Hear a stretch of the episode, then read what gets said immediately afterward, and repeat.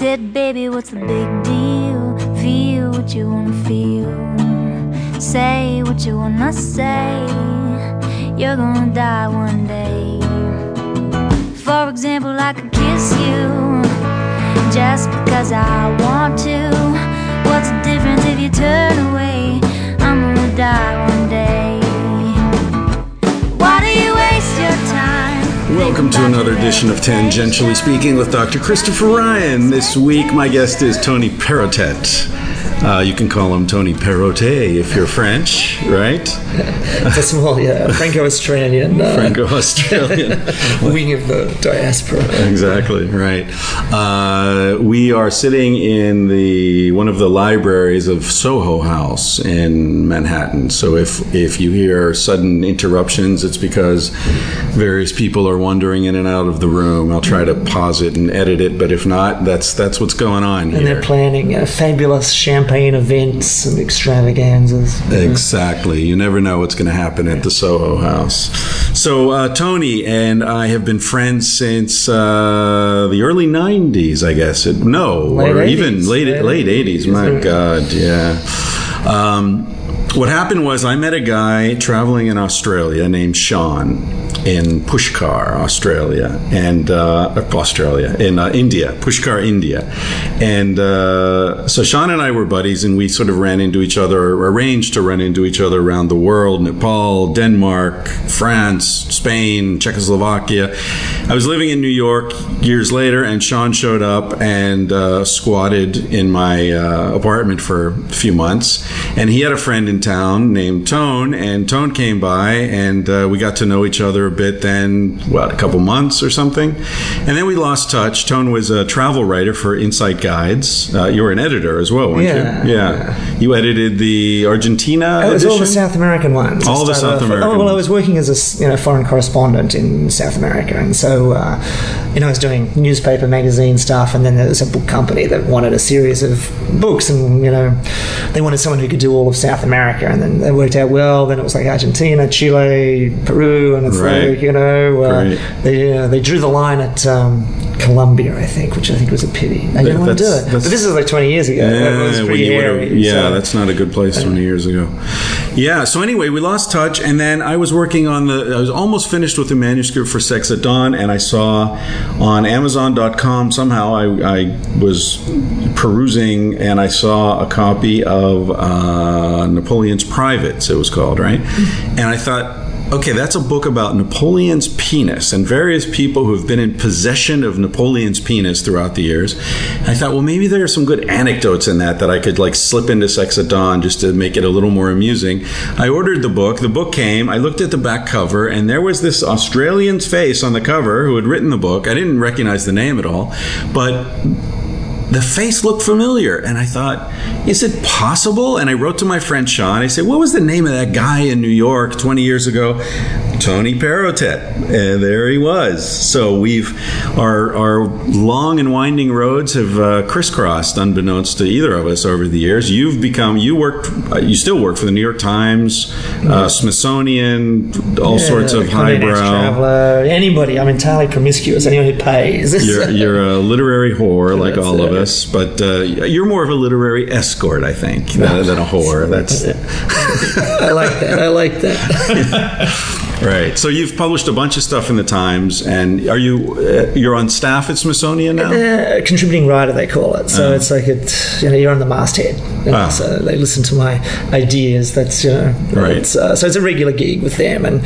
and uh, and that's sort of my natural place because I don't know. It's it's sort of erudite, but it's also en- entertaining, and they're trying to liven it up. There's a new editor, Right. and so there's that sort of sweet spot with using the academic stuff, but also going out there into the world. You know, because I was uh, I was never that much of a fan of archival research. You know, when I was in Australia, I studied history and got the you know I, I, the, the the career path, the normal career path would have been to become an academic. You know, write a, you know historical works and what have you. But instead, I got a one way ticket to Argentina and decided to set myself up as a foreign correspondent just to because I was just I love to travel and I love to you know see the world. Right. But at the same time, you know, I, I, I like doing the news stuff and the that sort of thing for a while. But it's sort of after a while it became kind of unsatisfying. So I would sort of start digging up weird historical stories and then weaving them into you know narratives, and often in places that had no news, like Tierra del Fuego. I ended up going to Tierra del Fuego four times Really? for some weird story that I was like involved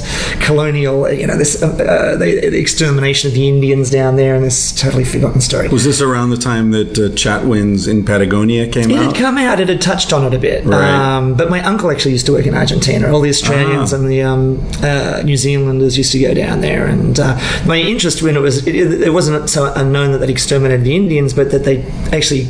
Got, got a bunch of guys and put them on trial in Punta Arenas in the 1890s, and it was kind of this bizarre, forgotten story. the Indians. Uh, the, the you know the the Chilean authorities put British people on trial for exterm for killing Indians. Oh, really? Yeah, so Ah. it was just the, all the these- Fuegians? yeah. Who, yeah. who Darwin uh, had on his boat and was trying to civilize and all Well, there were various groups. There's the Yeah. Yaghans were the ones that uh, that Darwin had met, and Right. uh, uh, Jimmy Button, I guess, was the name of the guy that they right, back. And yeah, Yeah, and then plenty there was- birdies, plenty fishies. Yeah, and there was another one called the, the Ona, and they're the ones Yeah. on the Chilean side, and uh, Uh-huh. and which is much more it was beautiful sheep country, and so they would go in and and it, and it was one of these classic you know America, South Africa, Australia, go in, wipe everyone out. It's like you know who knows what's going on over there, and but for some reason it was in the 1890s, I guess this sort of lefty judge in, in Punta Arenas decided to get involved and say you know you know, the, the British just can't do all this. They're not completely involved. So they put them on trial. Anyway, that, that's a typical sort of one of the classic sort of stories. And I started to do, you know, I started to lean more towards doing that than, uh, Right. you know, or, um, you know, or literary connections or whatever. And the, the Insight Guides were a great break because, you know, uh, uh, you know, it's, it's a bit of a, a slog, you know, with the, the freelance stuff. So it was just a nice steady gig, and they would pay me to, you know, go for three months to Chile or wherever. And then I ended up in New York, uh, and then you know back and forth. But you know, and, and Buenos Aires was great. I loved Buenos Aires. You know, for for a couple of years, it's like it's fantastic. But yeah, at a certain point, you have to decide if you're going to be the guy who you know lives in in Buenos Aires, you know, with the Argentine wife and the you know whatever, and you're never an Argentine. Your kids aren't Argentine. Your grandkids maybe are Argentines. It's a very insular sort of society. Really? It was. Despite all the immigration. Yeah, Because yeah. most of them are from Italy. Yeah, they? but the Italians are, you know, they're a bit like that. You know, if you go to Italy, Right, you know, they're right. very sort of, you know, there's that sort of. Hell, if you go to Little Italy, you know, it's not an easy community to infiltrate. yeah, yeah. sure. Yeah. So I would always be the Australian. So anyway, Yeah. And uh, you know, and so when I came to New York, I was like, wow, fuck, you know, this is this place, you know, it's an amazing city. It's like, you know, and people sort of speak English. You know, it's like sort of. It's, uh, I resemble remark. Sort of. But uh, Yeah. but it was great, you know. And it's like, man, this is within five minutes. It was like it's the perfect place to be based. And Right. so so from here, I started to do more of these journeys, and Right. you know. But again, you know, with these historical literary sort of connections, Now, how many books have you published? I've cranked out five of them. Five. Yeah, My yeah. Man, that's. Uh, that's it's out of control. It's uh, Kids are, I mean, books are like kids. You know, anyone who's got more than two or three just amazes me. right. There should have been something done. Yeah, should, should have had something snipped along the way somewhere. but um, yeah, Yeah. yeah. But uh, Five, five books. Okay, so run, run through them quickly. The, Okay, well, the titles. first well, the first one was called Off the Deep End. It was about um, it was literally a collection of travel stories, Right. You know, along these historical wacko sort of themes, Right. and um, but it was done with where uh, it's from a base in New York, so it was really about me moving in or becoming you know established in these village as much as one can ever be established. You know, getting a rent controlled apartment, all these you know figuring out green cards and just all the weird things in the early '90s, which was quite difficult Yeah. in New York. It was like really hard to do it. And in fact, objectively, New York was almost an unlivable city. You know, You, you so should have married an American. would have been a lot easier. Would have been a lot yeah, easier. yeah. And my wife won the green card lottery. Les won the Oh, eventually really? the six or something, which is this weird. Americans aren't really aware how people the, the, It's citizens ridiculous. are chosen. Yeah. uh, but there's this whole thing, and they decided that there just weren't enough Australians in the mix, in the cultural mix. So you know, I went in. You know, I didn't win it, but she won it, and you know, so we, we got it, and it's like suddenly they gave us a green card. And it's like, wow, okay, so this is meant to be. Let's hang out here. So And she got it, and because you're married, then you automatically have a reason Yeah, to, to Yeah, yeah, it's Oh, instant. It's kind of like, and it's like, Yeah. doesn't matter what. And so it's, you know, unless you're you're a felon or something like that, you know, it's like, you- And it's they didn't know about your, your criminal past. That's it. You know, in Argentina, what happens, Yeah, you know. stays, But, uh, what ha- happens in Tierra del Fuego stays, in Tierra del Fuego. But it was, uh, but yeah, but the, the, the and the theme of the book in a way was then I'd be doing stories about going to uh, Iceland or Zanzibar or uh, you know Patagonia or wherever, these very remote places where you go and go, you know, it's how what on earth inspired people to move here and live here, Right. and I sort of saw connections, you know, between you know this sort of thing. Of suddenly, yeah, here we- are, sort of digging in in the East mm. Village, which at the time people were like, wow, you know, you're going to take a stand. And it was like Interesting, It's, yeah. it's a historical work now because it came out in like '96 or something, and it was like. You know, you read it now. It's like yeah, it might have been another planet. Really? You know, so it's like you know, our, our block, 10th Street between First and Second, was the, it was the biggest Colombian drug dealing uh, block, and it had been for decades. So it was that you'd go there, and there were these guys, you know, like dozens of guys on either side, and the limos would cruise down, and they would just be doing the dealing, and um, you know, it, it was it, the association in people's minds was such that they just couldn't couldn't break it. So a sort of a campaign started to try and clean it up. So this woman on our block Is it to- cleaned up now? yeah, now it's like this glamorous. Hmm. Uh, you know, there's all these little Japanese restaurants, and like there's, there's, wow. there's a Japanese dessert store.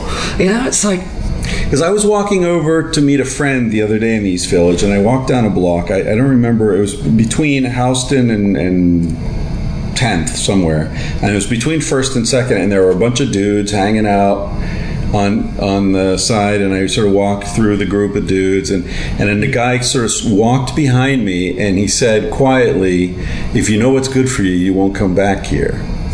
And I turned around. I said, "What?" And he said, "Oh, nothing. I was just talking to myself." I thought, "What's going on on this hmm. block?" It did seem kind of strange. you know? interesting. It's good to hear that the East Village still has a little edge. A little color, yeah, yeah. Well, you know, now there is the, the, the amazing thing about New York is because of the rent control laws, you know, they can't totally gentrify it. You know, if it was hmm. in Sydney, you know, and they suddenly decided these village, you know, there's a neighborhood, they can do it within a year. You know, they just get rid of everybody. rid of everybody And out, it's like because yeah. the leases just run out, uh, Yeah. put it up, you know, jack it up. But there's there's the ingrained, you know, and now, you know, we, we were involved in sort of helping to clean up the block, you know, you know, because it was you had to do things like the police. At one stage, they got a patrol car that just went back and forth in our block all night.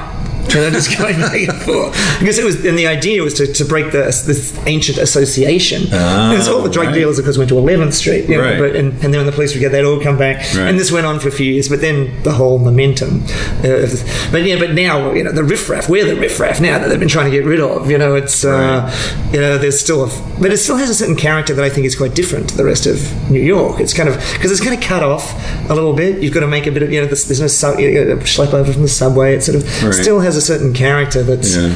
different that I like. It's still got a very cosmopolitan. It's got you know crazy old Polish people and whatever. Still not as many, but you know Yeah. it's still there. I, You know, it's just, it's just a great place if you like. You feel like you're traveling permanently.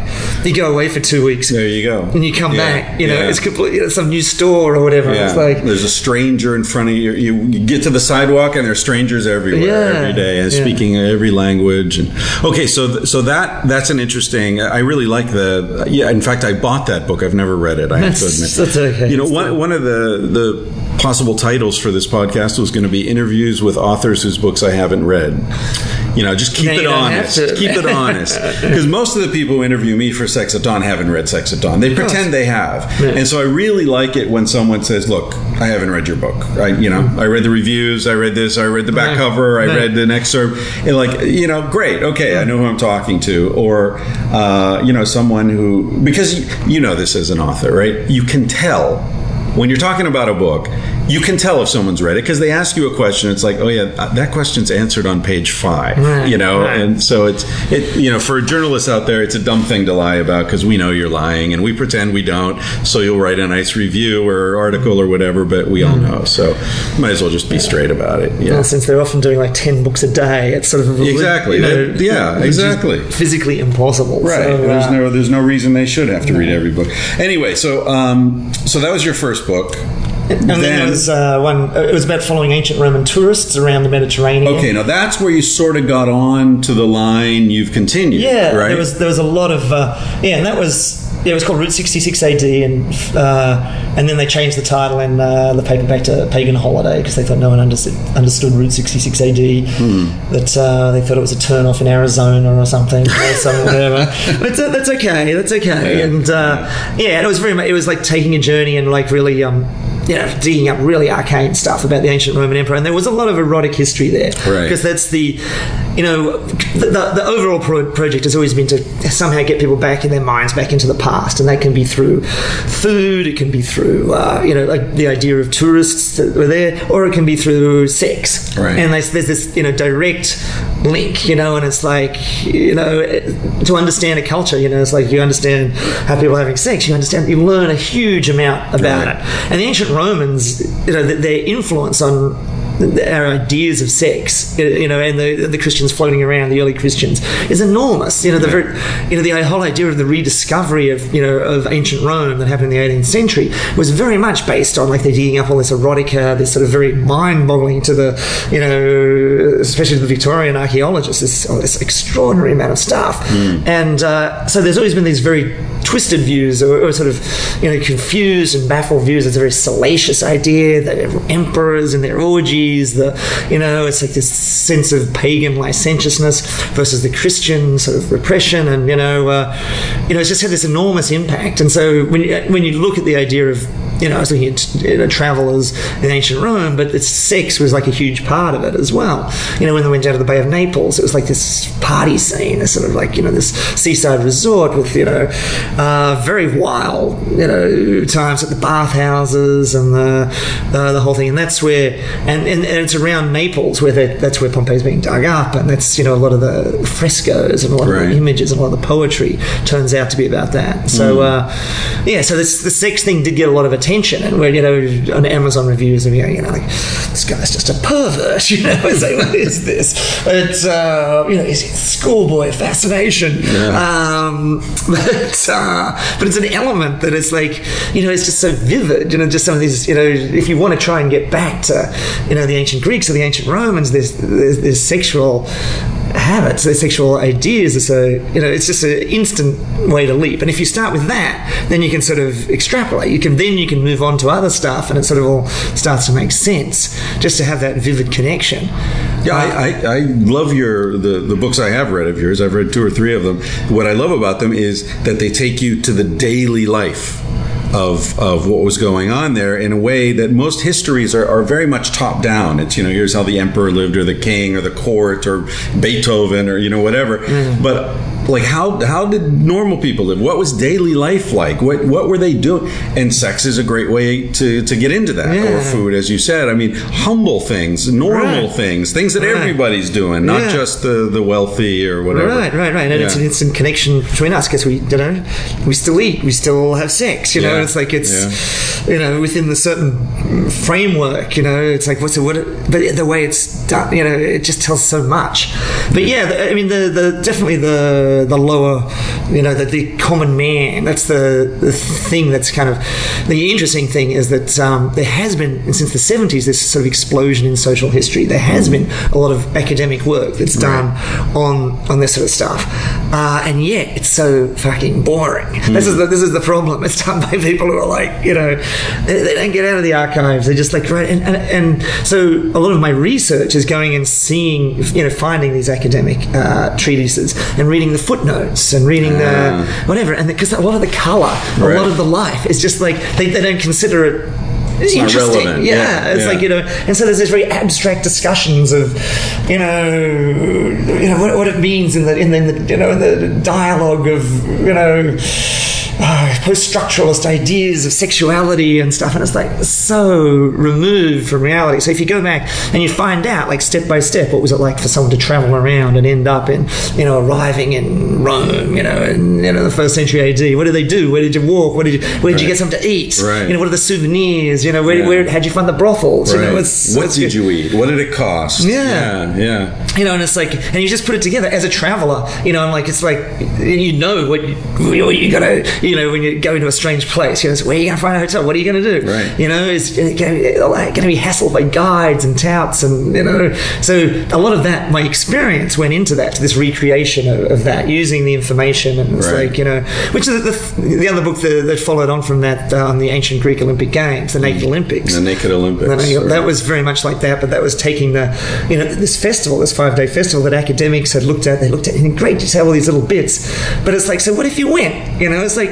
so what, what happens? You Right. know, uh, and it's it turns out it's run. You know, I've been to very badly planned rock concerts, and it's like just like that. You know, like, in Australia there was one. It was you know it was always held in summer in this place, and there was never any water. You know, and you're wandering around, and everyone's after five days. Yeah. you are pretty dirty. Yeah. and you're like and pretty hungover and dehydrated and Sounds like. Burning Man. It was. It's very much like that, but uh, a few more trees, a few more gum trees. Yeah. But uh, um, So what? So tell us about the Olympics. What happened? So everyone's naked in, in all the events. Everyone in, was in the naked? events, they're naked. The guy, you know, the audience all is men, naked. It's all men uh, in the in the events, but they, I mean, married women weren't allowed into the sacred area, Oh. right? But uh, unmarried women were. So there's this sort of a marriage setup scene going on where like you know wealthy young women are brought there from you know from the ruling classes that to sort of look around check out the you know these, these godly uh, physiques which is Uh, to know marry the athletes. yeah, marry the or to, I mean, ideally to meet other diplomats or whatever. Oh, but still.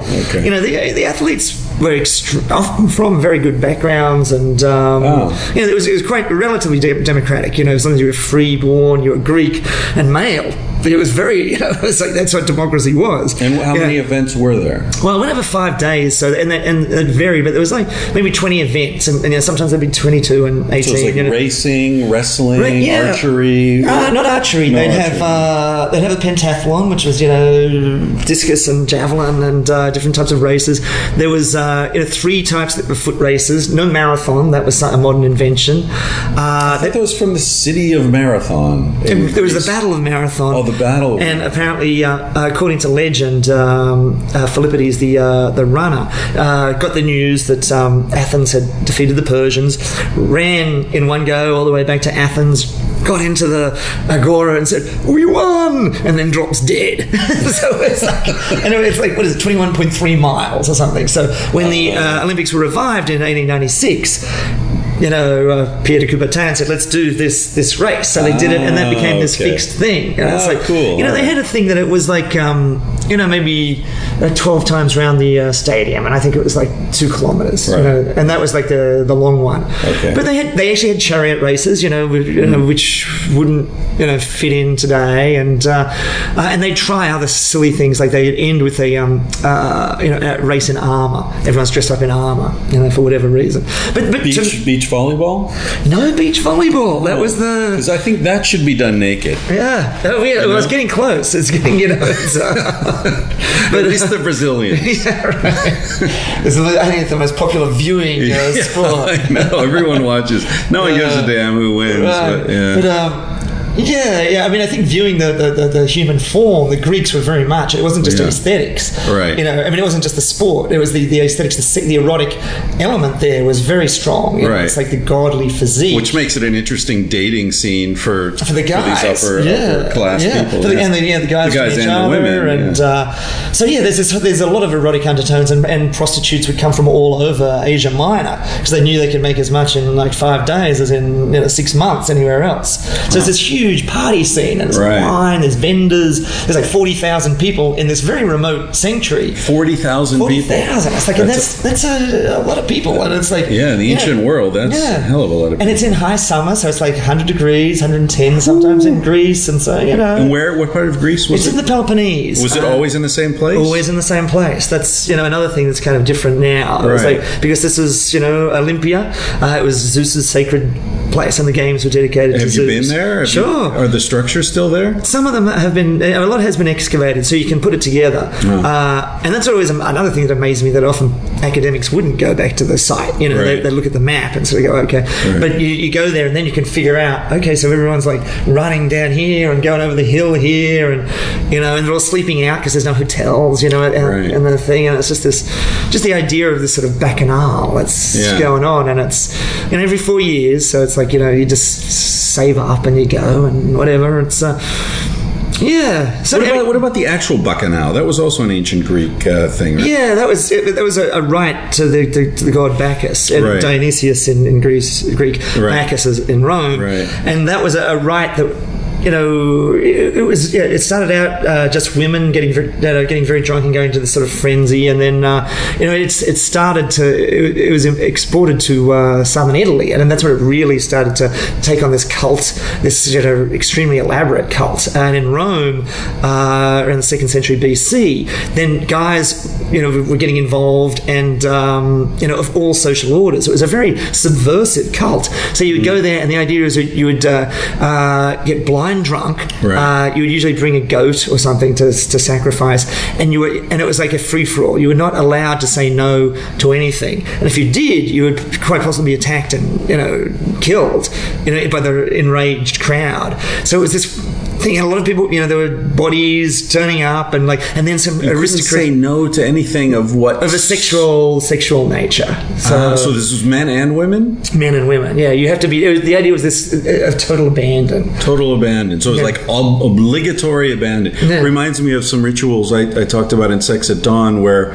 if you refuse to have sex with anyone in, in like cross cousins, I think was the concept, um, you were accused of being stingy with your genitals, which was considered a highly offensive thing to be. You don't want to be stingy with genitals in any situation. you know, you can keep that spare change in your pocket. But um, now, am I thinking of the right? Is, is it the Bacchanalia where where you were you had to be invited by someone who had already been Right, there, that- that's that's right. Yeah, and that was like so. It would get around. It was like word of mouth. It was like a guerrilla party, and you could know. never talk about anything that happened That's there right, away right. from right. So it was this huge mystery, and, it's like, and then right. you got you know the, the the you know the Senate became really a concern because it's like you know thousands of people are going off and like disappearing into the forest, and corpses are turning up, and some you know aristocratic guys are going down, and they're getting rogered by the lower orders, and it's like you know it's just it's, it's, it was an anarchic sort of thing, Right. And it's like Very and, and politically subversive because it's like the lower orders are getting treated, and, the, and slaves, you know, are, are allowed. Yeah, slaves were allowed Yeah, to know, it's participate like- if they were invited by someone who had been there. So no, I, I read now this may be historically inaccurate. I, I don't remember the source or anything, but I remember reading that there's evidence that it wasn't just alcohol that was going on; that they were using hallucinogenic mushrooms there, Hmm. and that that was part of this whole union of minds and you know, this transcendental experience that people were having. I believe it. I haven't really read that, but it's the. I mean, it certainly fits in, and it's like Hmm. Yeah. it, it makes perfect sense because you know this this is a ancient culture which is really hooked into all this you know Sure. this sort of stuff. The you know the life of the of the forest and the mistletoe Right. and whatever. Right. But, uh, Pan and yeah, all that. So Yeah. that- I mean that makes perfect sense. It's like, uh, but um, Wow. So, so have you been there? Have you been to the site of the? no, the no, I haven't. I mean, it's it's it's it's it, you know, it's by the Tiber, you know, further up the Tiber, or, and, and it was in different locations. Oh, that moved, okay. Yeah, but then the Senate, you know, decided to just blitz it, and they just went went in and they arrested, you know,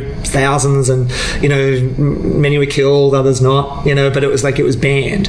Uh, Hmm. You know, I think it was 183 BC, but it was like they really just wanted to like, uh, this is this Hmm. is not, and no, no, and there couldn't be any uh, Bacchic associations going on, but they would still carry on in secret, Right. and especially in, in remoter areas of southern Italy, and the, uh, it was going. And there's sort of there are arguments that you know persisted until you know through the Middle Ages and whatever. Oh, So, um, but it, yeah, it, it's you know it's an amazing you know concept. you know, and it yeah. resonates today. Yeah. You know.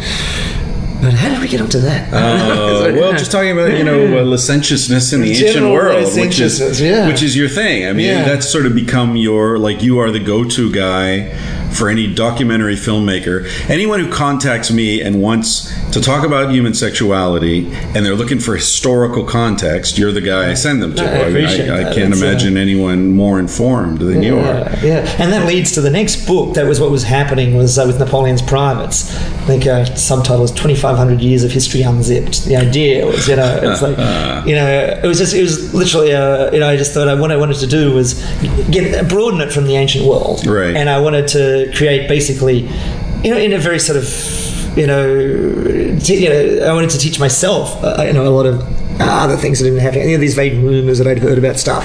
All right. So uh, what I created uh, it's like a cabinet of curiosities, Uh-huh. basically. And I wanted to write a book. It started off, you know, you know what it, what makes a good historical story, what makes a good anecdote that you can tell at a dinner party. You know, most of the time when people are talking about history, you know, you can just see like you know after their eyes glaze Yeah. over. But other stories, they're on the edge of their seat. And they're going, what? You know, uh, and and so what is it about that? Where can we make these connections? And and so I was I was looking. You know, I did look at a little bit of food and you know money and real estate and stuff like that. But sex, obviously, you know. And then there's just and then I realized as I was doing how many amazing sort of little episodes, you know, through history of these, you know, extraordinary, you know, like sex clubs in the 18th century, and you know, uh, the story and the and the the title story of Napoleon's penis was the reason that sort of became the emblem uh, of the book is because it's got you got your you got sex, you got death, you've got uh, celebrity, you've got everything all combined in this one story, and it's like it just works on every level. It's Yeah. like uh, military history.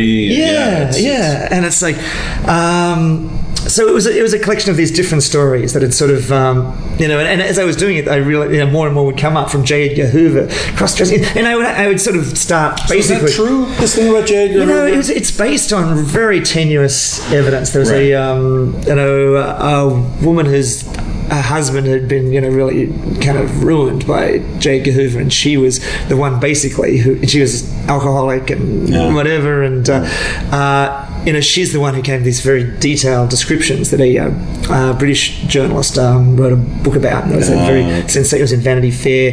But the thing, While my- he was alive or after he died? after he died. Yeah. After he died. Uh, you know, it was like in the mid 90s or something. But the thing, the interesting thing to me is that. Uh, you know, it, that doesn't mean it's not true. You know that it's like it's that's very tenuous evidence, but you know that that just doesn't seem to be. I mean, that he definitely had this very intense you know, which was a homoerotic, you know, relationship with his with his sidekick and you know all that sort of thing.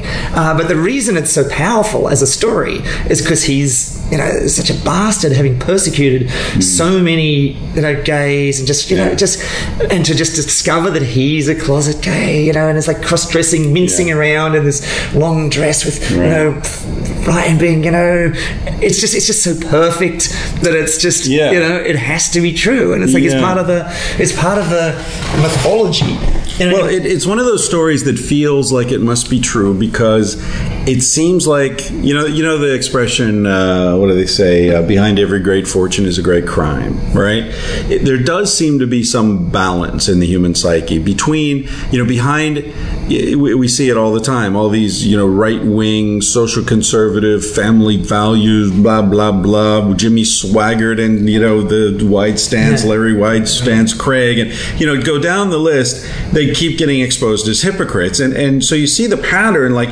if you know, unless you've got some serious conflict within yourself, you don't really give a shit if gay people get married or not. It doesn't really affect you. right. So if you're that upset about it and it becomes your entire fucking focus as a politician or a major focus, that suggests to me that you've got something seriously interesting in your closet. you know? conflict there yeah Yeah. So, I mean, I, I hope that American culture comes to the point where anyone who starts yelling and screaming about, you know, what the gays are doing or the blacks are doing or whatever anybody's doing, like just that becomes like a, a red flag yeah, like everyone just looks at them and not, shakes their head. Yeah, It's roll your eyes. Sad, It's, uh, sad little man. Yeah. yeah. And it's always a man, too, you know, with very few exceptions.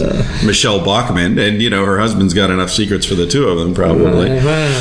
Anywho. Yeah, but but yeah, but, Yeah. so the, the the premise of the book is really coming up with these stories and trying to find out as much as one can. You know, you know, I mean, Yeah, I'll I'll translate it. For American listeners, that's premise. oh, okay, there you go. but it's the idea.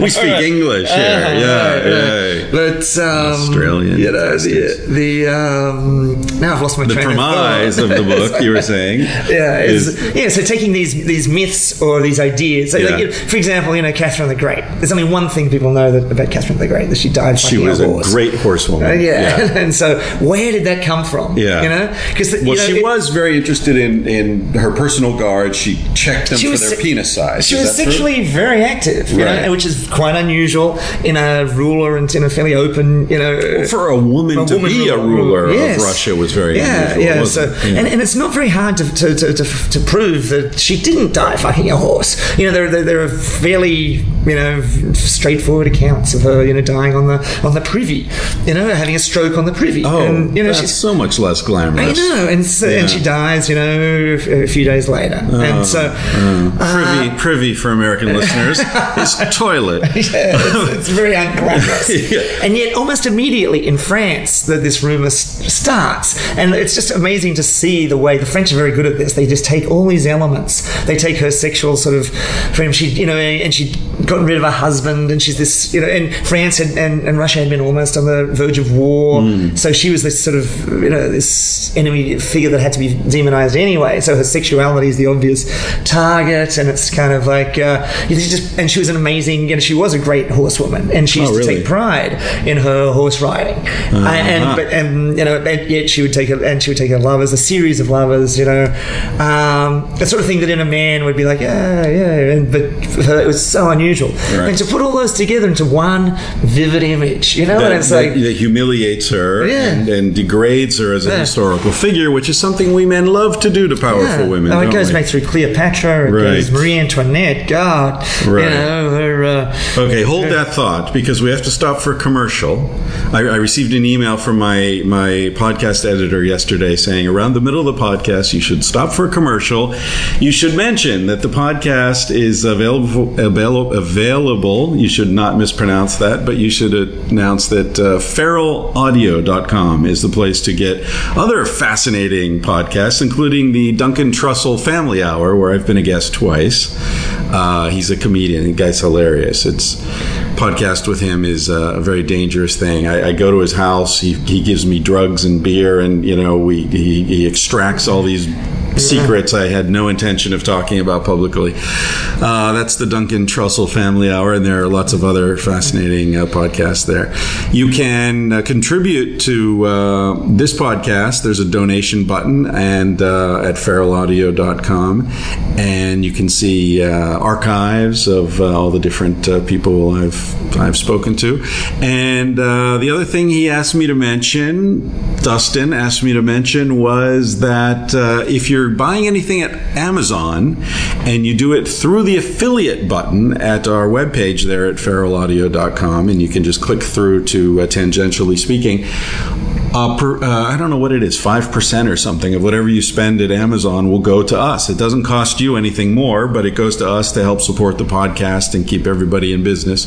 So if you're enjoying listening to Tony Perrottet talk about um, ancient uh, figures and their sex lives, please uh, please consider doing some of that. Hit that button. Hit that button, and we'll be right back.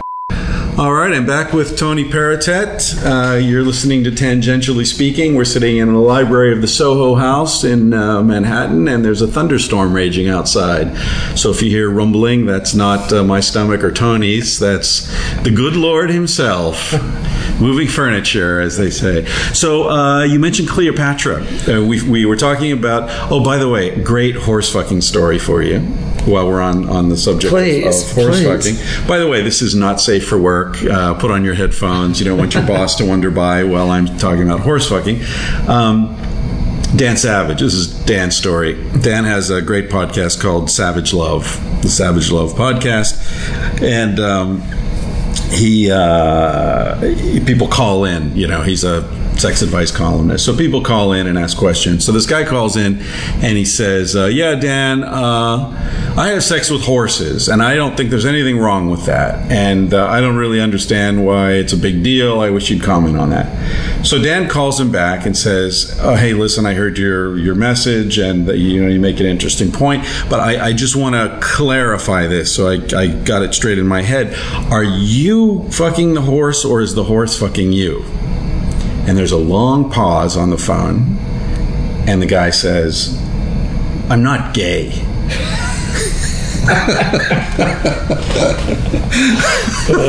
the guy's offended that Dan, who is gay, of course, could possibly think that he's on the receptive end of the horse fucking. That goes back to ancient Rome, you know. It was Really? like it was a huge So you could fuck a horse, but a horse couldn't fuck you? uh, or, pen, being penetrated generally was was Right. You know, you could only penetrate social inferiors. So one of the things that um, if you you know really wanted to, like Alexander the Great.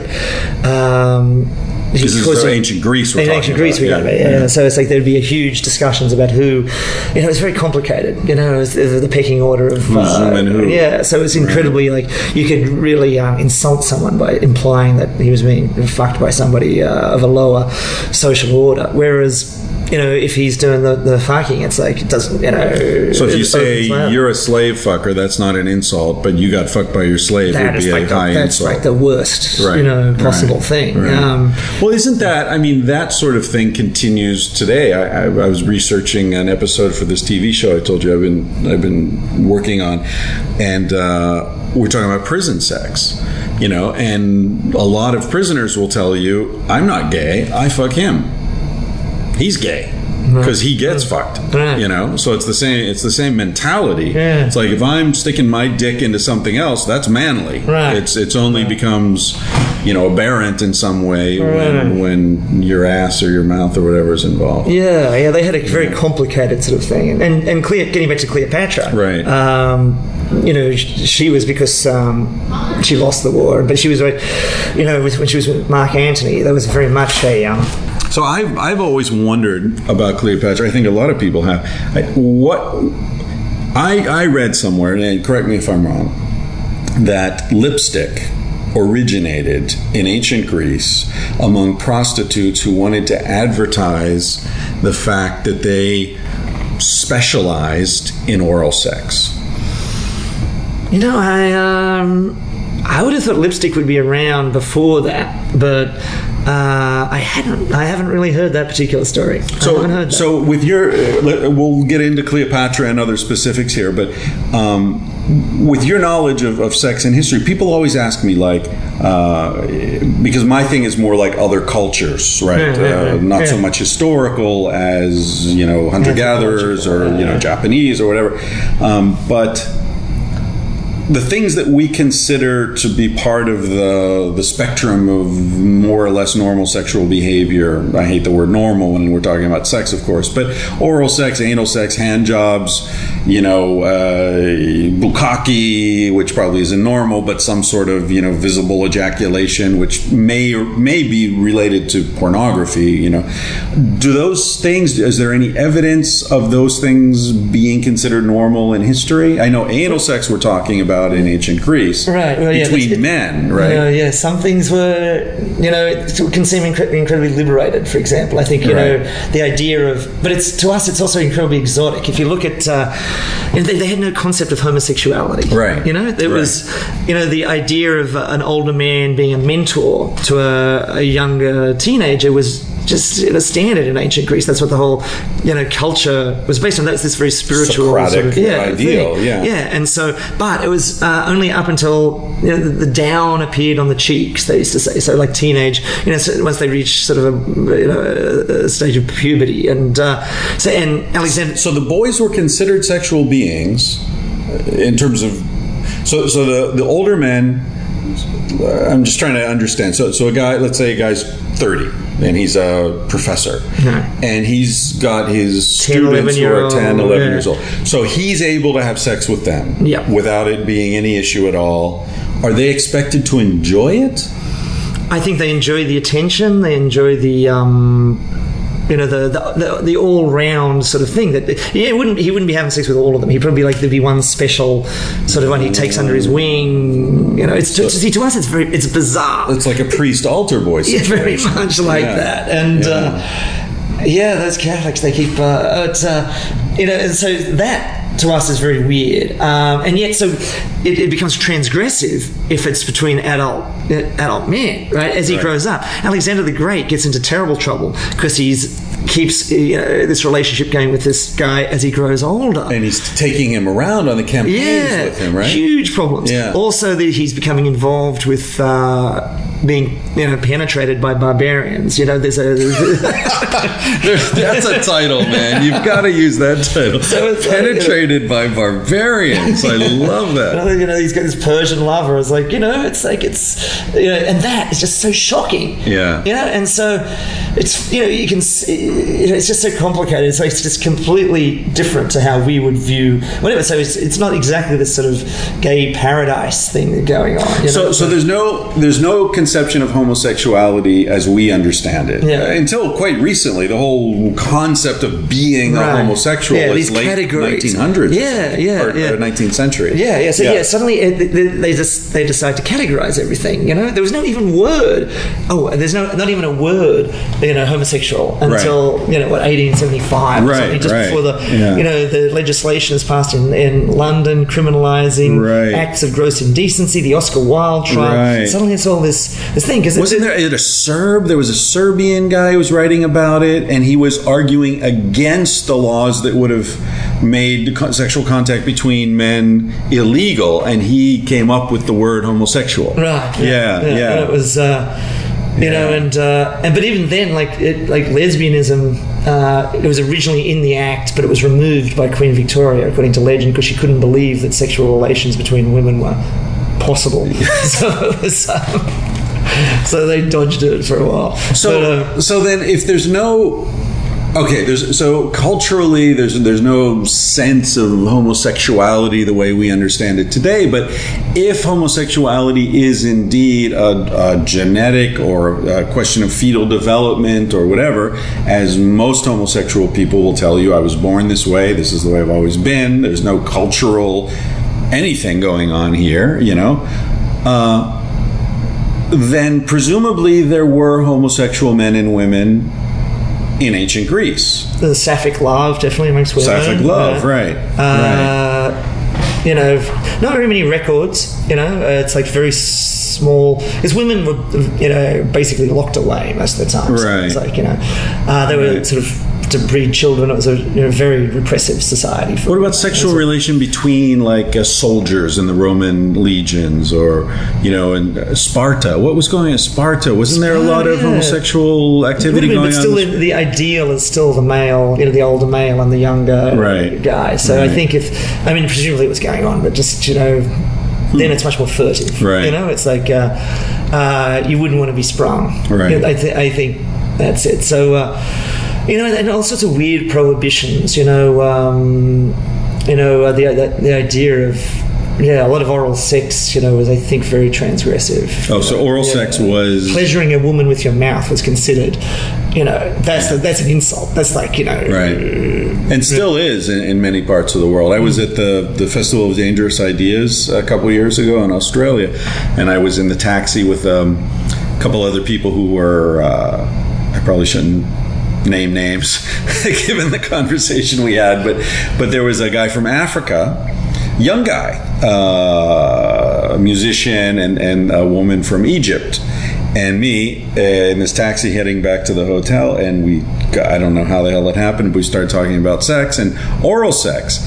And this and the the Egyptian woman was sort of sounding out this African guy on what what his thing was, and he and he was like, "Oh my God, that uh, never in a million years would I do that to a woman," and or for a woman, I think he said, and and she said, "Well, what about you? What about if she wants to do that to you?" And he was like, "Oh, that would insult her. That would be that would insult her. I would never let a woman do that." And he was like really vehement about it. And the guy was, you know, twenty five or something. yeah, Yeah. So yeah. And like for Cleopatra, she was um, denigrated. You know, the, uh, the phrase was, you know, she was being, you know, she being ground by her slaves. You know, she was uh, she was having sex with slaves. So um, you know, this that was like she's so sort of this sort of wild voraciousness that she's just you know, even the, the you know these barely these subhuman slaves. Right. You know, uh, and Mark Antony is just is uh, you know tolerates this that he's you know that she's she's uh, has that sort of this sort of thing with the lower orders, and that's that you know.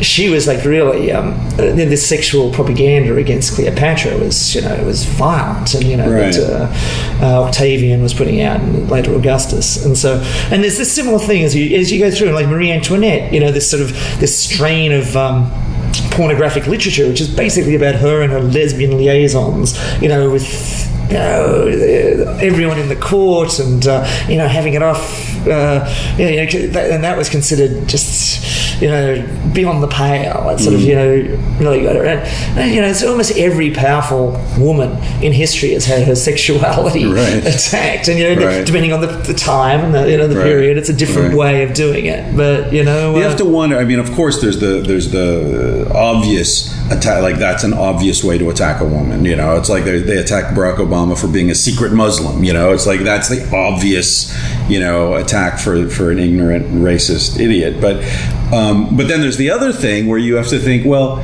you know, maybe women who rose to positions of prominence in those worlds were rule breaking women.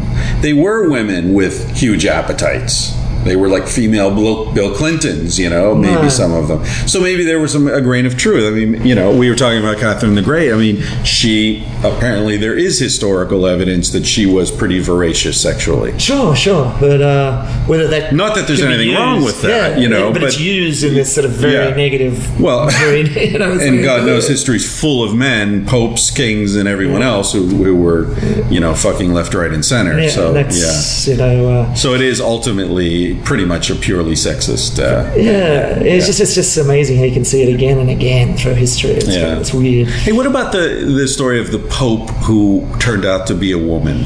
Pope Joan. It's uh, it's you know when they when they finally went through the, the, the lists, it turns out there was no Pope. You know, it's, she's not even on the list. It's, it's, it's, a, it's a fabrication. It's a from- fabrication. Yeah. So so uh, the Pope doesn't sit on a chair that his balls have to hang down, and they. Apparently not. As far as I, I mean, as far as I have been able to ascertain. Oh, you're breaking my heart here, Tone. I've been, you know, into the. Know, the Vatican as as much as any anyone around. Funny, uh, funny uh, story. the outside. Yeah, Tone wrote a, a piece in Slate a couple years ago about uh, it was a it was a series actually, wasn't Yeah, it? About penetrating the Vatican. with barbarians in tow. So anyway, T- Tone wrote this piece in Slate about uh, about doing archival research in the, the Vatican library, and you know going through all the the jumping through all the hoops of getting permission to go in, and how you know it was very it was a low, fantastic piece. Anyway, in the piece he says there's Wi-Fi in the Vatican library, and he was sitting in the Vatican library, and he connected to the Wi-Fi, and he, he wrote an email to a friend saying, "My God, I'm sitting right now in the Vatican library." And the friend wrote back and said, You should log on to a porn site. And I'm proud to say that friend was me. but you didn't, did you? Oh, I did log on. Oh, you I did? but for like 10, 10 seconds. Which- because I was like, which porn site? Well, all I did is I went to Google and I put in porn, hardcore porn, and I just clicked on whatever the because I was like, you know, I'm sitting there because it's done in rows and I was in the back row, Right. so I'm thinking, oh yeah, what the hell, you know? Because the last time I visited the Vatican, they, they have these you know these blocks on all sorts of stuff. I couldn't even visit my own website. You know, it would come up, you know, the Yeah. content and advice. So I thought, ah, yeah, fuck, I'll do it. So it was like XOXO dot yeah, whatever, you know. And then I, so I clicked on and it's like, yeah, you know, there's like there's a leg being bent over and it's like, oh wow. And it's like, but I'm there and I'm like suddenly, you know, I'm an ex-Catholic man. I was like looking he's over my shoulder and it's like, and I spoke to Vatican correspondents and they said, uh, you know, it does go through these filters and like after 20 seconds, if it goes for like 20 seconds, you know, then usually they'll, they'll, shut it down. Yeah. And there's even keywords that in emails that they'll get it bounced back. Your email didn't arrive because, you know, for some reason, and they look through it and it's like, uh, you know, someone's name Dick or something like that, you know, and so it was banned for that. So, uh, but uh, but yeah, going through the Vatican was an amazing experience, and it was like uh, probably the most difficult of my many bizarre missions. And it ends up in um, in the last book, the Sinner's Grand Tour, and that was very, you know, I I had heard rumors that there was a pornographic bathroom, you know, in the uh, in the Vatican, in Right, the Vatican, right. and been, and, and I did a little research, and it turns out it, you know there was something painted by Raphael in 1516 uh, in the, Vatican, the Vatican Palace had been used by cardinals and whatever in the Renaissance, and he was a very erudite guy. Erudite guy. He used to write very racy sort of plays, you know, very cultured, and they're all in, very into ancient Roman discoveries because they're just they're, they, they're, they're actually physically finding, uh, for example, the Golden Palace of Nero, which was intact underneath the city, and like Ra- uh, Raphael and Michelangelo would go down with torches and they'd find this really raunchy stuff stuff on all the walls, and they'd be like, wow, and they'd go out, and this whole thing of grotesque art would start, where there's sort of very sort of you know, you know, ribald sexual stuff that was going, and so it, it became quite fashionable. And so this cardinal said, Raphael, who's his teenage friend, you know, since teen years, paint me this thing. So he paints uh, this room with a, a number of sort of frescoes relating to Aphrodite and um, and Eros and the, and the god Pan. And it's this, you know erotic scenes and he has a bathroom in there. It's like literally a bath not a, not, not a toilet. But so anyway uh, raphael dies the cardinal dies uh, the the bear you know the bathroom stays there. And they had to go back and like find these ancient you know these renaissance texts and these and through the years the, the few people who were able to visit it. And uh, at one stage it's turned into a uh, into a kitchen. And raphael wasn't considered that you know around the 17th century his reputation went down. So some of it was some of it was white, whitewashed whitewashed over no. yeah, it's insane. It's insane. But then in the 19th century, some you know his Raphael becomes uh, famous again, and so uh, there's certain Catholic scholars go in and they write these treatises about it, and there's these blurry, muddy photos. So I, I wanted, I made it my mission to go in there and uh, see if I could talk my way into to this place, uh, and I did it by going to the Vatican Library, not getting caught downloading porn, uh, going into the Vatican archives, you know, and sort of doing, you know, going in there again and again and talking to people and sort of finding out how the thing how it works. And it's like it's on the third floor. I mean, you know, and I uh, with the Smithsonian, I had worked on you know classical sites in Rome, so I knew a guy who used to be at the Vatican museums, and he's like, yeah, it's on the third floor, but it's like, it's literally the papal apartments. You know, it's run by the secretariat. It's not you a know? place you're gonna Yeah, wander you into. need the authority, basically Yeah. from the third from the top. Right. And I'm like. Uh, I like a challenge, you know. I'll just Right. what, what do I get to do? So I do up these emails, and I, and I write for the New York Times. I write for Smithsonian. I'm a scholar. I teach at you know NYU. I'm a specialist in pagan art and the Renaissance. You know the influence of pagan art. You know I make this very convincing case. So it's like, why won't you let me in? You know, it's like, what what do you got to hide? Right. You know, and so uh, it's just go through, and I was sending it to all sorts of people. And then one day, I got this this letter back, this email back saying, "Yeah, turn up at 4 p.m. on the such and such a date, Monday or whatever, and like we'll show it to you." I'm like, what the fuck? Okay, great. And then, like four hours later, I got another email from a different department saying it's totally off limits. This is completely impossible. Uh, thanks. Don't don't you know try Right, again. right. So I'm like, okay, I'm going to fly to Rome and I'm going to turn up at four o'clock and see Yeah. what happens. I never got that second email. Yeah. And so I'm like, okay, so I'm dealing with the secretariat, which is like the it's like the foreign office, you know. And so, uh, and it turns out that the the cardinal's apartments is where the pope meets foreign potentates. You know, so heads of state, ministers. If Obama went to visit the pope, he'd be in this room, and it's an annex to that. And um, anyway, I, I- know, to cut a long story short, I go there. They try to cancel on me at like one o'clock. Uh, I managed to talk them into it, and it turns out there's a minister who's meant to be there, and they said, "Okay, okay, turn up at four o'clock, and we'll let you in. We've got ten minutes." So I turn up. You know the Swiss guards. They, they don't know. They can't believe that I'm going in there, and they, they're calling people up. And luckily, I had the name of someone. They let me in. They take me up to this uh, they, to this elevator, this wooden elevator, and they put me in. And I'm like, and it goes rattles up to the third floor. Good place to die. Yeah, and it, op- no, it opens up, and then these two guys with you know Swiss guards with halberds, you know, escort me down this long corridor. And there's one on one side of these beautiful picture windows that are looking out over Rome. You know, the best view. You know, Right, right. And the other side of these giant Renaissance maps. You know, it's like the, the, the- these globes of the world. You know, with America, sort of they've got the East Coast. They, Australia's you know out. You know, the parts of Africa, and it's Yeah. like wow, it's just the most beautiful thing. And they put, they seat me in one room, they seat me in another, and finally it's Monsignor from Oklahoma turns up, and he's like, you know, because you know America, whatever. They found the only guy who's you know whatever, and he says, all right, you know, we got a few minutes, let's go, let's go. And so he opens up this door, and I go into this this beautiful light filled, you know, quite small uh, room, but it's like you know, these it, it, the, frescoes are still there. There's, you know, there's maybe twenty different scenes, erotic scenes of Venus, uh, you know, uh, lolling by a stream with her uh, legs apart, or uh, or being sort of caressed by an uh, by um, Cupid floating around, and uh, you know, it's it, you know, you wouldn't. I mean, you can find anything on any you know website today that'll be Yeah. more shocking, but Yeah. you know, it's all context. Yeah. and so it's this extraordinary thing. It's very, they're very beautiful. Some of them are damaged, you know, seriously damaged. Others not. Uh, the, the most famous one is of uh, uh, Venus is combing her hair by a river, legs akimbo, and uh, the god Pan, a satyr, leaps out from behind the bushes masturbating. This is the most famous, you know, thing because it's like in the Vatican, you know. Right.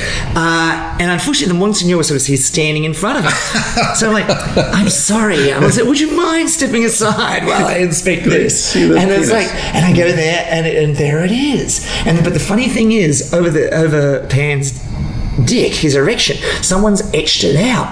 So it's like there's the sausage and two veg in outline of this this white outline of, uh, of the penis and two balls, and it's been restored, but in this very bright white thing. So someone had come in and like savaged the, the, the penis, scratched it out, and they Savage the penis. And- Another great title. And uh, Wow. I'm sure Dan Savage has have thought of it. But, Yeah. uh, but uh, Could you? Would, did they let you take pictures? No, no, no They checked me, and it was like it was very. I mean, the, the sad thing is, the Monsignor was like, you know, this is it, whatever. I don't, and I asked him because I had prepared this whole spiel Sure, about you know. Pagan influence on Renaissance art and Yeah, Raphael yeah. doing this or the other, and he was like, "Eh, don't know anything about it." You know, don't know, yeah. Whatever, I yeah. probably could have, you know, taken a photograph, Right. but um, uh, I did, uh, you know, uh, an artist. I, you know, Les is a is a good artist, so I was able to do a reconstruction of what it would have been like. Les and is- a- is your wife. Yeah. Yeah, so, yeah. um, So which you can see described it in detail. yeah, yeah, and uh, you know, and there's sort of drawings of what of you know the, the, the architecture of it and whatever. Right, It's like right. so it's just this fascinating thing that there it is, and it's like uh, you know just to have that inside the, the Vatican, and it's and it wasn't at the time in the Renaissance. It was considered you know normal to have that. It was like. Sure. you know if you're a cultured guy, you're into the ancient Roman stuff, and Right. like you know and the Borgias and all of those. Right, So, right. You know they're, they're, they're not um, you know they're, they're men of state. They're they're uh, you know and one of the funny things is when you talk to Catholic scholars, you know Alexander III is the most notorious of the Borgias. You know like the most depraved, the most you know wicked or whatever. But in many ways, they said he was an excellent pope because the the papacy was they needed a strong leader who was a good military commander. You know who didn't you know fuck around and you know he he was notorious for um he had a thing called the joust of the of the whores where he invited all the most beautiful courtesans of Rome to a banquet.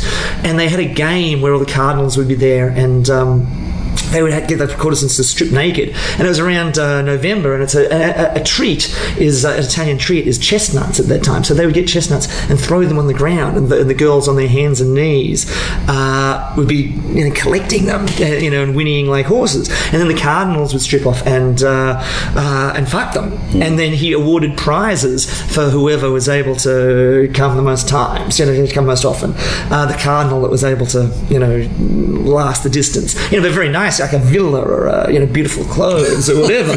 yeah, it's like you know, Nice so- house. yeah, so it's um, you know, and, and like he's like, you know, he's considered the most debauched of them all, and yet this Catholic scholar who's like, uh, you know, very you know dapper guy, he's like, but in many ways he was, he, you know, if it wasn't for him, the papacy might have imploded. You know, it was like there was a very touchy time in the Renaissance. You know, it's like, uh, so.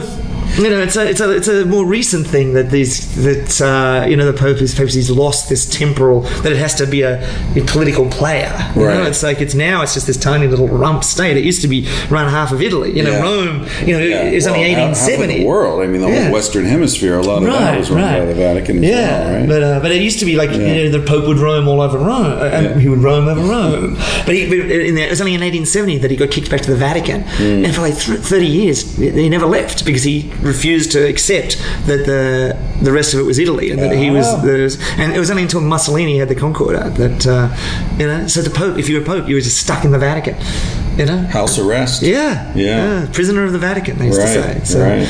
And that's when the whole idea of it as the secret city began, and all these sort of rumors of the pornographic libraries and all that, and whatever. Right, It's like, you know, um, Well, listen. Before we, we're, let me see. We're almost out of time, I think. But before we run out of time, we're actually over time. Dustin, edit that out. Um, I just want to get. You know, it, it's unusual to talk to someone who's got uh, such a wide angle view. Uh, you know, of, of uh, human sexuality and in throughout history. With your understanding, with with all you've read and, and you've seen and thought about, do you see any sort of trajectory? Are we moving in a direction, or are we just going around in circles? Or It seems to me very cyclical. It seems to me like we, we, we, there's a lot of self congratulation about how you How know, liberated we are, right. And it's like you know some golden age or whatever. And it's Right. like, but then you look at these other periods, and it's like, you know, uh, I don't know what history teaches you, but you know, uh, you certainly see, um, you know, these times of extraordinary liberation. You know, it's like the 18th century. You know, it's like you know, I mean, often it's for a certain social class or with wealth or whatever. But then, you know, there's definitely, I mean, nothing new under the sun is one observation. Another observation might be that, um, you know, there's always been these periods of repression as well. And then it's just, it's extraordinary how sex in this chaotic way just sort of, you know, cannot be controlled. It comes out like during the Middle Ages, they're trying to, you know, officially it looks like, they, you know, it's amazing to imagine that the human race survived, you know, because there's all these strictures against sex. But then you look a little deeper and it turns out, you know, everyone's just doing what they fucking want. You know, it's like uh, priests, uh, you know, the, the ban against priests marrying is like, you know, it only starts in like the 1200s, you know, and you figure out, you know, and it'll, it, it'll come out in other ways, you know, and these uh, sex cults or, you know, clubs or adventures and everyone's, it's incredibly creative and inventive and, uh, you know, and then even if you look at like the 1920s, you know, it was a huge eruption of sexual freedom. You know, you read uh, Henry Miller's accounts of what it was like in New York in the 1920s, and it's like, wow. Yeah. You know? Uh, and then, then this, and so this sort of sense of the 60s rebelling against the 50s, you know, it's like, Yeah, you know, you got to see it in a. pendulum swinging back and forth. Yeah. yeah. It feels like we're swinging in the right direction, at least from my perspective now, uh, toward more liberation and and rights for, for people who aren't, uh, you know, whatever's defined as normal, which which is always good. Um, It'd man- be, it'd be nice to think that the, the the cycle of repression has been broken, but but yeah, you know, but you never know because like it was the French Revolution coming out of nowhere that really sort of kicked off this uh, the Victorian age. Because I mean, the French aristocrats are like you were totally debauched, and then the, the British are as well. And Yeah. then the British say, "Oh shit, they're all getting dragged off and having their heads chopped off." They're obviously Right. just riding because they've been just riding roughshod over everybody, Right. You know, and so suddenly the Victorian thing comes in where the ruling classes are still doing whatever they want. Sure. It's behind closed doors, Right, right? right. The middle class has to sort of toe the line, Right. The And middle class gets screwed, and the Yeah. poor are doing whatever they want Yeah. because they've got nothing to lose. Yeah. Yeah. I mean, you see that even, uh, I found it very interesting when I was researching Darwin's life, you know, and he was super, uh, you know, uh, laced up, you know, straight guy, you know, even on the Beagle, traveling around the South Pacific in the 18, what was it, 18? 30s, yeah. um, uh, he was uh, one of the only guys on the ship who didn't like go down and, and consort with the women in Tahiti and, and elsewhere, as far as anyone knows. Certainly, if he did, he kept it very quiet. But um, you know, he married his first cousin, and you know, a very uptight guy. Uh, but his grandfather was a wild man, Erasmus. Wild man had kids with several different women, and several of them being his maids. Wrote poetry about you know group sex, and you know sort of vaguely uh, disguised as writing about flowers and things. But I mean, he was just like a, a real libertine. The difference between the 18, you know, the 18th century and the 19th, and it happens very quickly. That's it. It's you two know? generations, and suddenly you're at the other end of the spectrum. Yeah. And, and then there's the minor tragedy of people like Byron and Shelley who are sort of living as if they're in the 18th century, but they're in the 19th century. So he has to leave, basically. Mm. Right. England ends up, you know, uh, living in Switzerland, Yeah, Italy, Geneva, yeah, and dying yeah. in Greece. Yeah, You know, uh, so yeah, they, if you're a sexual rebel in the early 1800s, you know, you're out of luck. it's like, you Yeah, know, yeah. or Burton, you know, has to go off to Oh, Richard Burton! and- yeah. What a fascinating character Yeah. Richard Burton is. I. I, that's somebody. If I if I ever have a, a year or two, and I you know for some reason I can't walk, and all I can do is research, I think Richard Burton would be the person I would love to really dig into. Unfortunately, of course, his wife burned most of his papers after he but died. imagine if you found like his last, tra- the lost translation of, uh, I think it was a Persian erotic poem that's, um, you know, like of 200 pages or something. One of the things that supposedly she burned, you know. Yeah. Byron's memoir. Uh, he after his death, it was sent back to London. His publisher got it, and he was there with all his friends, and they agreed because it was so revealing about his sex life. They threw it on the fire. You know, Man, that's that's unbelievable. I know it's a crime. You know, that sort of level of. Uh, That's why you need the cloud computing. Too bad they didn't have cloud computing back then. Well, listen, we have barely scratched the surface of the amazing, salacious knowledge in this guy's head. Uh, I mean, the, we, we haven't talked about the Scottish masturbation societies. There's so many things we haven't talked about that, from your books. Uh, so, everyone, please go out and buy, if they're going to buy one book, because I, I think my listeners, if I had to guess who's listening to this, I'm thinking they're smart, probably 25 to 35 years old, most of them, but they probably don't have time to read a lot of history, but they're, they're sexy, they're open minded. One of your books, which would you recommend first? Napoleon's Privates would have to be the one. It's like it's you can dip into it. It's like you know, uh, it's fun. It's you know, it's great dinner party conversation. It's Right, like you know, it's right. like it's it's full of stuff that sort of sticks in your head. I Right, think and, uh, exactly. and yeah, if, if you like that, then the grand, the Sinners Grand Tour is like the practical. The, the I love the that, the first- Sinners Grand Tour. is the, yeah, it's that's like very the, funny. Man. That's the first because then I, while I was doing Napoleon's Privates, I realized that all this shit's still out there. Right. And so uh, why don't I go and find the relics of the. Scottish masturbation? Right. Why don't I visit the Marquis de Sades Oh, the, dungeon? the crazy chair of uh, the, the guy. uh, King Edward the Seventh sex chair. sex chair so he could like lean in the sex chair and dangle his balls in the prost I mean oh my mm. god It's all and the weird and, to- and Tony found the chair in Yeah. some you know musty attic in Paris somewhere Yeah, that was one of my great triumphs. and the and, and the Marquis de Sade's palace is now owned by Pierre Cardin is that it and yeah, you talked your way into that too unbelievable yeah, it was a. But the Vatican remains my greatest greatest triumph, of course. You, you, know, you was a- stormed the gates of the Vatican. Yeah, you yeah. penetrated Uh, the the Vatican. very, uh, like well. a barbarian. Yeah.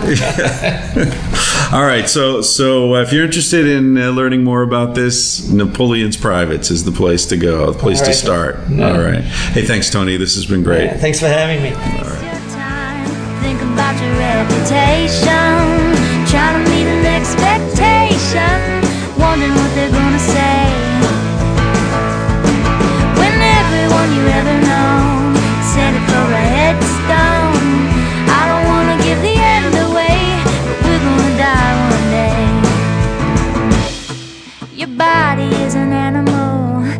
doesn't ask for much.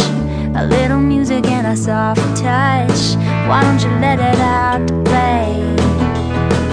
Your heart is in a bird cage, singing in your chest. You wanna shut it up or give it a rest. You're gonna die one day. Why do we waste our time? Think about an obligation. Running from a confrontation. Wondering what we ought to say.